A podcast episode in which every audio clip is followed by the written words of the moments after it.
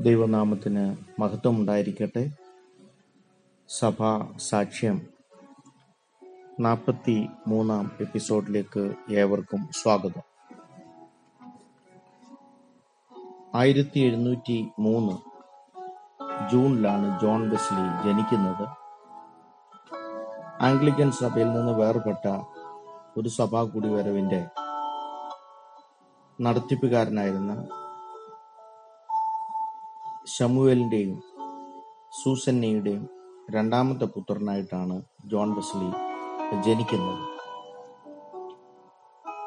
Oxford യൂണിവേഴ്സിറ്റിയിൽ പാണ്ഡിത്യ പാരമ്പര്യമുള്ള ഒരു കുടുംബത്തിലാണ് ജനിച്ചതെങ്കിലും കടം മൂലം ബാല്യം വളരെ പ്രയാസത്തിലും പട്ടിണിയിലൂടെയാണ് നീങ്ങിയത്.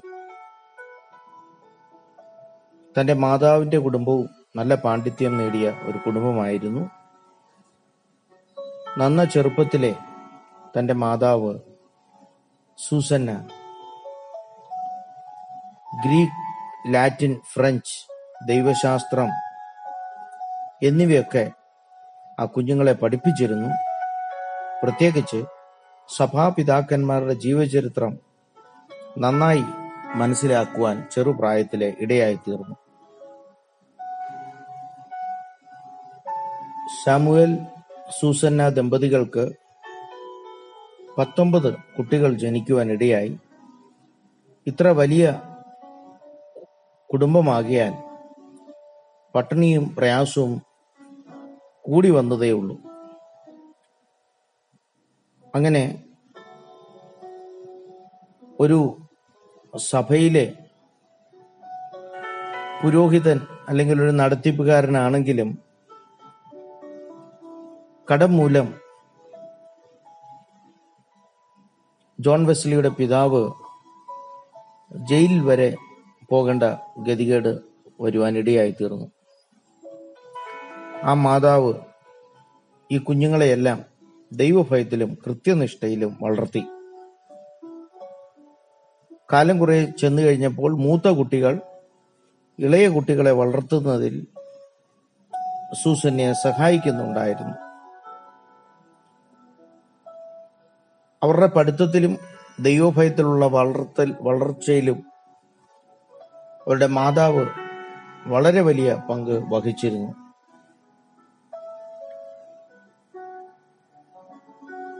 ഈ കുട്ടികൾ ചെറുപ്രായത്തിലെ ഫ്രഞ്ച് ലാറ്റിൻ ഗ്രീക്ക് ഹീബ്രു ഈ ഭാഷകളൊക്കെ പഠിക്കുവാൻ പഠിപ്പിക്കുവാൻ ആ മാതാവ് വളരെ വലിയ വ്യഗ്രത കാണിച്ചു. ആറു വയസ്സുള്ളപ്പോഴാണ് അവർ താമസിച്ചിരുന്ന പാഴ്സനേജിന് തീ പിടിക്കുന്നത്. കുട്ടികളെയെല്ലാം ഒരു വിധത്തിൽ രക്ഷപ്പെടുത്തി എന്നാൽ എണ്ണി നോക്കിയപ്പോൾ പതിനൊന്ന് പതിനെട്ട് കുട്ടികളെ ഉള്ളൂ. ഒരു കുട്ടിയെ കാണാനില്ല. അത് ജോൺ വെസ്ലി ആണെന്ന് മനസ്സിലായി. ജോൺ വെസ്ലി രണ്ടാം നിലയിലായിരുന്നു. അവരെ രക്ഷിക്കുവാൻ മറ്റു വഴികളൊന്നുമില്ലായിരുന്നു. വളരെ ബുദ്ധിമുട്ടി അവർ ജോണിനെ ആ തീ പിടിച്ച പാഴ്സനയിൽ നിന്ന് വലിച്ചെടുക്കുകയായിരുന്നു. ജോൺ വെസ്ലിയെ ആ ഭവനത്തിൽ നിന്ന് പുറത്തെടുത്ത ഉടനെ അത് കത്തി നിലംപതിക്കുകയാണ് ചെയ്തത് പിൽക്കാലത്ത് ഈ അനുഭവത്തെ അനുസ്മരിച്ചുകൊണ്ട് ജോൺ വെസ്ലി പറയുന്നത് താൻ തീയിൽ നിന്ന് വലിച്ചെടുത്ത ഒരു കൊള്ളി ആണെന്നാണ് തന്റെ സാക്ഷ്യത്തിൽ താൻ പറയുന്നത്. ചെറുപ്രായത്തിലെ ഇങ്ങനെയുള്ള വിടുതലിന്റെ കരം തന്റെ ജീവിതത്തിൽ തനിക്ക് അനുഭവിച്ചറിയുവാൻ ഇടയായി തീർന്നു ഈ മാതാവ് കുഞ്ഞുങ്ങളെ ചെറുപ്രായത്തിൽ തന്നെ തിരുവചനങ്ങൾ കൊണ്ട് നിറയ്ക്കുവാൻ ഇടയായി തീർന്നു മാത്രമല്ല ചീത്ത കൂട്ടുകെട്ടുകൾ ഒന്നും ഉണ്ടാകാതെ ആ മാതാവ് വളരെ കൃത്യനിഷ്ഠയോടെ ആ കുഞ്ഞുങ്ങളെ വളർത്തി. എന്നിരുന്നാലും വിദ്യാഭ്യാസത്തിനായി പഠിക്കാൻ പോയ ചാൾസ് ചാർട്ടർ ഹൗസിൽ ഒരു വിശുദ്ധനായി ജോൺ വെസ്ലി കയറിയെങ്കിലും തന്റെ സ്കൂളിൽ നിന്ന് താൻ മടങ്ങി വരുമ്പോൾ ഒരു തികഞ്ഞ പാവിയായിട്ടാണ് തിരിച്ചു വരുന്നത്. പഠനത്തിൽ നല്ല സാമർഥ്യം ഉണ്ടായിരുന്നതുകൊണ്ട് ആയിരത്തി എഴുന്നൂറ്റി ഇരുപതിൽ ഓക്സ്ഫോർഡ് യൂണിവേഴ്സിറ്റിയിൽ സ്കോളർഷിപ്പോടെ പഠിക്കുവാൻ തനിക്ക് ഒരു അവസരം ലഭിച്ചു. അവിടെയും തന്റെ കുട്ടിക്കാലത്ത് ലഭിച്ച ആ ആത്മീയ പരിപൂർണത ആ നിലവാരം നിലനിർത്തുവാൻ തനിക്ക് കഴിഞ്ഞില്ല. തന്റെ ആത്മീയ നിലവാരം ഉയർന്നില്ല. ഒരു വിധത്തിൽ പറഞ്ഞാൽ തന്റെ കോളേജ് ജീവിതം തന്നെ പിന്മാറ്റത്തിലേക്ക് നടത്തി എന്ന് വേണമെങ്കിൽ പറയാം. വലിയ ആത്മീയ സന്തോഷം തന്റെ കോളേജ് ജീവിതത്തിൽ തനിക്ക് അനുഭവിച്ചില്ലെങ്കിലും സ്ഥിരമായി കുട്ടിയായിരുന്നപ്പോൾ ഉണ്ടായിരുന്ന ആ സ്വഭാവം തിരുവചന ഭാഗങ്ങൾ വായിക്കുകയും പ്രാർത്ഥിക്കുകയും ചെയ്യുന്ന സ്വഭാവം തുടരുവാൻ ഇടയായിത്തീർന്നു. ആയിരത്തി തൊള്ളായിരത്തി ഇരുപത്തിയഞ്ചിൽ ശുശ്രൂഷയ്ക്ക് വേണ്ടിയുള്ള ഒരു സമർപ്പണം താൻ ആഗ്രഹിച്ചു. എന്നാൽ തന്റെ പിതാവ് അതിനെ വലുതായി പ്രോത്സാഹിപ്പിച്ചില്ല. പട്ടിണി മാറുവാനോ ആഹാരത്തിനു വേണ്ടിയോ ഈ ഒരു ശുശ്രൂഷയ്ക്ക് ഇറങ്ങരുത് എന്നാണ് ജോൺ വെസ്ലിയോട് തന്റെ പിതാവ് ആവശ്യപ്പെട്ടത്. എന്നിരുന്നാലും തന്റെ മാതാവ് തന്നു ധൈര്യപ്പെടുത്തി പറഞ്ഞത് ശുശ്രൂഷയ്ക്കുള്ള സമർപ്പണം ക്രിസ്തുവുമായിട്ടുള്ള ബന്ധത്തിൽ നിന്നുള്ളതായിരിക്കണം എന്നുള്ളതാണ്. ജോൺ വെസ്ലിയുടെ ജീവിതത്തിൽ എല്ലാ കാര്യങ്ങൾക്കും ദിശാബോധം കൊടുത്തിരുന്നത് തന്റെ മാതാവായിരുന്നു. ഒരു വിധത്തിൽ പറഞ്ഞാൽ ലോകമറിയുന്ന മെത്തഡിസ്റ്റ് സഭയുടെ അനിഷേധ്യ നേതാവായി ജോൺ വെസ്ലി വളർന്നത് അതിന്റെ പിന്നിൽ പ്രവർത്തിച്ചത് പ്രാർത്ഥിക്കുന്ന ജോൺ വെസ്ലിയുടെ മാതാവായിരുന്നു എന്നതിൽ രണ്ടു പക്ഷമില്ല. ദിവസവും രണ്ടു മണിക്കൂറെങ്കിലും ആത്മീയ കാര്യങ്ങൾക്ക് തൻ ചിലവിടുവാൻ തന്നെ തീരുമാനിച്ചു. ആന്തരിക വിശുദ്ധിക്ക് വളരെ പ്രാധാന്യം കൊടുക്കുവാൻ ഇടയായി. കെമ്പിസിന്റെ ക്രിസ്ത്യൻ പാറ്റേൺ എന്ന ബുക്ക് പുസ്തകം തന്നെ വല്ലാതെ സ്വാധീനിക്കുവാൻ ഇടയായി തീർന്നു അങ്ങനെ ക്രമീകൃതമായ ഒരു ജീവിതം താൻ ചിട്ടപ്പെടുത്തി ഇതായിരിക്കാം മെത്തോഡിസ്റ്റ് റിവൈവലിന് അല്ലെങ്കിൽ ഉണർവിന് കാരണമായി തീർന്നത് തന്റെ മാതാവിന്റെ കരങ്ങൾ ഇതിന്റെ എല്ലാം പിന്നിൽ കാണുവാൻ നമുക്ക് കഴിയും. ആയിരത്തി എഴുന്നൂറ്റി ഇരുപത്തി അഞ്ച് ഒക്ടോബർ പത്തൊമ്പതിന് സഭ തനിക്ക് ഓർഡിനേഷൻ കൊടുക്കുവാൻ ഇടയായി തീർന്നു എന്നാൽ ആയിരത്തി എഴുന്നൂറ്റി ഇരുപത്തി അഞ്ച് മുതൽ ആയിരത്തി എഴുന്നൂറ്റി ഇരുപത്തി ഒമ്പത് വരെയുള്ള തന്റെ പ്രസംഗങ്ങൾ ഫലപ്രദമായിരുന്നില്ല എന്നാണ് ജോൺ വെസ്ലി പറയുന്നത്. എല്ലാവരും വിശ്വാസികളാണെന്ന ഒരു ബോധം തന്നെ ഭരിച്ചിരുന്നു. ക്രിസ്ത്യാനികളോടാണല്ലോ താൻ പ്രസംഗിക്കുന്നത്. അതുകൊണ്ട് മാനസാന്തര പ്രസംഗത്തിന്റെ ആവശ്യം ഇല്ല എന്ന ഒരു ചിന്തയാണ് തന്നെ ഭരിച്ചിരുന്നത്. എന്നാൽ ആയിരത്തി എഴുന്നൂറ്റി ഇരുപത്തി ഒമ്പത് മുതൽ ആയിരത്തി എഴുന്നൂറ്റി മുപ്പത്തി നാല് വരെ മാനസാന്തരത്തെക്കുറിച്ചും പരിശുദ്ധാത്മ പ്രവൃത്തിയെക്കുറിച്ചുമൊക്കെ താൻ പ്രസംഗിക്കുവാൻ തുടങ്ങി. അത് കുറച്ച് ഫലങ്ങൾ ആത്മീയ ഫലങ്ങൾ കൊണ്ടുവരുവാൻ ഇടയായി തീർന്നു വീണ്ടും പഠന ജീവിതത്തിൽ താൻ വളരെ വില കൽപ്പിക്കുകയും അതിൽ താൻ പൂർണ സമയം ചിലവഴിക്കുകയുമാണ് ചെയ്തത്. തന്റെ ക്രമീകൃതമായ ജീവിതം അതെടുത്തു പറയുകയാണെങ്കിൽ തിങ്കളാഴ്ചയും ചൊവ്വാഴ്ചയും ഗ്രീക്കും ലാറ്റിൻ ഭാഷകൾക്ക് വേണ്ടി താൻ മാറ്റിവെച്ചിരുന്നു. ബുധനാഴ്ച എത്തിക്സും വ്യാഴാഴ്ച ഹീബ്രു അറബിക് ഭാഷകൾ പഠിക്കുവാനും വെള്ളിയാഴ്ച ഫിലോസഫി ശനിയാഴ്ച പ്രസംഗപാഠവും കവിതകളും ഞായറാഴ്ച ഡിവിനിറ്റി.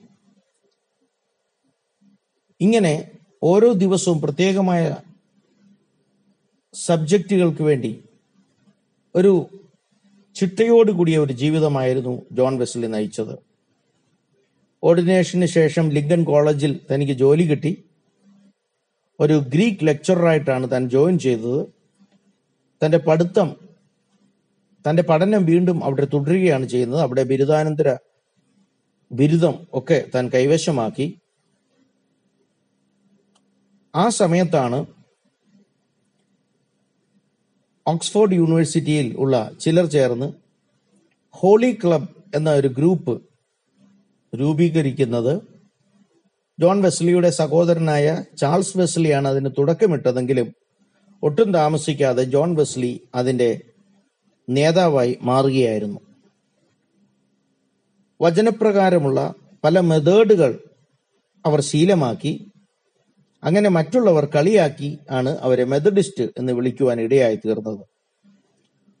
ആ സമയങ്ങളിൽ ജയിൽ സന്ദർശിക്കുക രോഗികളെ പോയി കാണുക എന്നിങ്ങനെയുള്ള ചാരിറ്റി പ്രവർത്തനങ്ങൾ അവർ ചെയ്തുകൊണ്ടിരുന്നു. ഒരിക്കൽ ഒരു പാവപ്പെട്ട പെൺകുട്ടി തന്നെ സഹായിക്കുവാനായി ജോൺ വെസ്ലിയുടെ മുൻപിൽ കൈനീട്ടിയപ്പോൾ അന്ന് തന്റെ പക്കൽ ആ പെൺകുട്ടി കൊടുക്കുവാൻ ഒരു കാശുമില്ലായിരുന്നു. അങ്ങനെ ഈ ഹോളി ക്ലബ് ഉണ്ടായിരുന്ന മെത്തഡിസ്റ്റിന്റെ ആദ്യകാല പ്രവർത്തകർ അവരങ്ങനെയാണ് ഒരു കൂട്ടായ പാവങ്ങളെ സഹായിക്കുവാനായി ഒരു കൂട്ടായ ശ്രമം തുടങ്ങിയത് ഒരു ചാരിറ്റി ഫണ്ട് പോലെയുള്ള കാര്യങ്ങൾ തുടങ്ങി വെച്ചത്.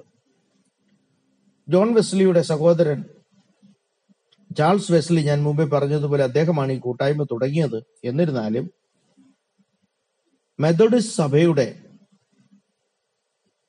വളർച്ചയ്ക്കും അങ്ങനെ ഒരു പേര് സമ്പാദിച്ചു കൊടുത്തതും ജോൺ വെസ്ലി തന്നെയാണ്. ജോൺ വെസ്ലിയുടെ ഉണർവ് യോഗങ്ങളിൽ പാട്ടുകൾ പാടിയാണ് ചാൾസ് വെസ്ലി ശുശ്രൂഷിച്ചു കൊണ്ടിരുന്നത്.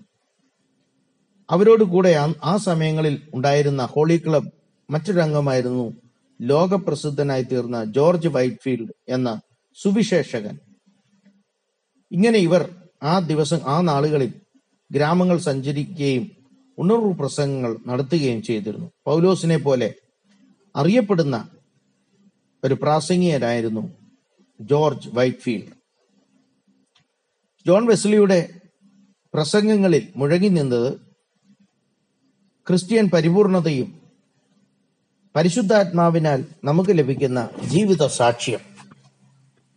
ഈ വിഷയങ്ങളായിരുന്നു ജോൺ വെസ്ലി തന്റെ പ്രസംഗങ്ങളിൽ എടുത്തുകാട്ടി ജനത്തെ ആകർഷിച്ചുകൊണ്ടിരുന്നത് അല്ലെങ്കിൽ ആത്മീയ പ്രചോദനം കൊടുത്തുകൊണ്ടിരുന്നത്. ഓരോ വർഷവും ആയിരക്കണക്കിന് മൈലുകൾ കുതിരപ്പുറത്ത് ഗ്രാമങ്ങളിൽ കടന്നുപോയാണ് സംസാരിച്ചു കൊണ്ടിരുന്നത് ഞായറാഴ്ചയും മറ്റ് പ്രവൃത്തി ദിവസങ്ങളിലുമൊക്കെ ഇത് തുടർന്നുകൊണ്ടിരുന്നു. തനിക്ക് സമയം ലാഭിക്കുവാനായി കുതിരപ്പുറത്തിരുന്നാണ് പല പുസ്തകങ്ങൾ താൻ വായിച്ചു കൊണ്ടിരുന്നത് ആയിരത്തി എഴുന്നൂറ്റി മുപ്പത്തി അഞ്ചിൽ ഒരു ഏപ്രിൽ മാസത്തിൽ ജോൺ വെസ്ലിയുടെ പിതാവ് മരിക്കുവാൻ ഇടയായി തീർന്നു വീണ്ടും ജോ ജോൺ വെസ്ലി പ്രവർത്തനത്തിന് വേണ്ടി ജോർജിയയിലേക്ക് കടന്നു പോവുകയും വൈറ്റ്ഫീൽഡ് മറ്റുള്ളവർ അമേരിക്കയിലൊക്കെ കടന്നു പോകുമ്പോൾ ഈ ഹോളി ക്ലബ് എന്നുള്ള ആത്മീയ സംഘടന അത് നിലച്ചുപോയെങ്കിലും അവരിൽ പകർന്ന ആത്മ ജ്വാല അത് അണഞ്ഞില്ല അത് ലോകമെങ്ങും അവർ പോയിടത്തെല്ലാം അത് കത്തിജ്വലിക്കുക തന്നെയാണ് ചെയ്തത്. വരും ദിവസങ്ങളിൽ വീണ്ടും ജോൺ വെസ്ലിയുടെ ജീവിതത്തിൽ പ്രകാശം വിതറുവാൻ ഇടയായിത്തീരട്ടെ. ദൈവം നിങ്ങളെ ധാരാളമായി അനുഗ്രഹിക്കട്ടെ.